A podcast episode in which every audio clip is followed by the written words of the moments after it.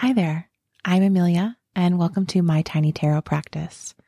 Today's card is the Four of Wands. After our conversation about the Three of Wands as a card inviting you to break your own heart, to make radical change, even if it feels like leaping off a cliff into the unknown, the Four greets us with a celebration.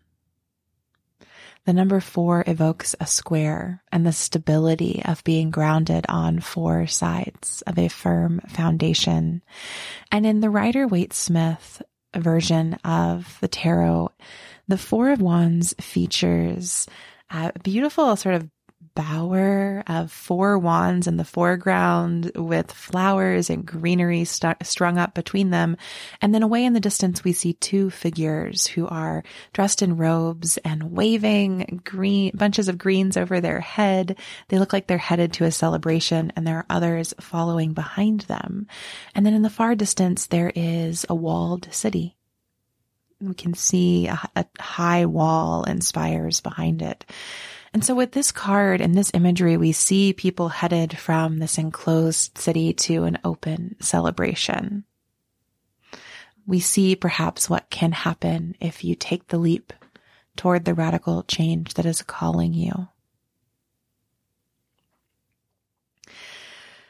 There are different ways that people read this card, but often it's related to a domestic environment, to your home or to your work environment, to where you live your life and do your things each day. And as such, there's a real thread of like belonging and stability here.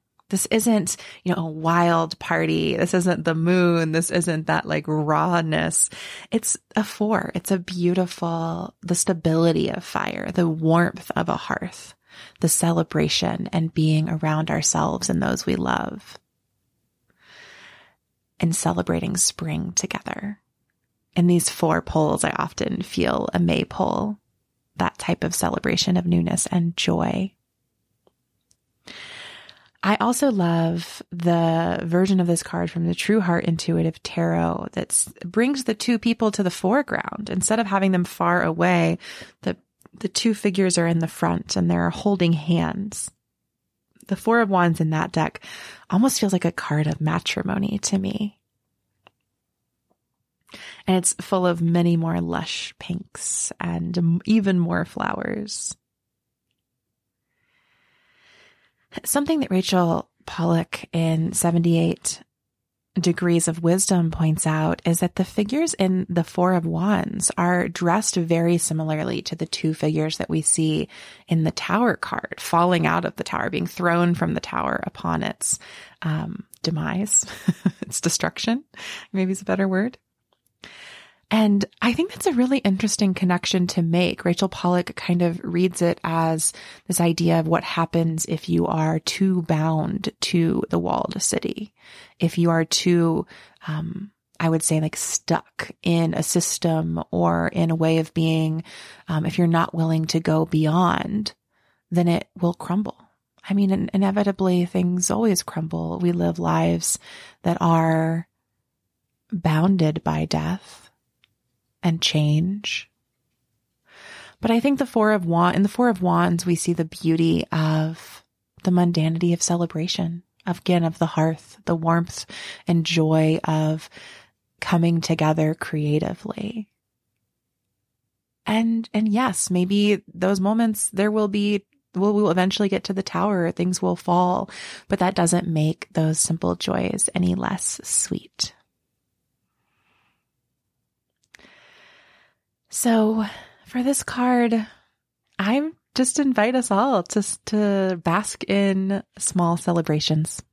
An invitation to bask in small celebrations. That's what the Four of Wands feels like to me. Thank you so much for listening to my tiny tarot practice. As always, if you'd like to find any of the books or decks that I mentioned in this episode, just head to the show notes and I've created a really nice little bookshop page for all of my favorite tarot and magical resources. If you make a purchase through that link, I will get a small affiliate payment and that helps me keep this show going. I'm so grateful for you, to you for listening and I look forward to more episodes soon. Be well and celebrate.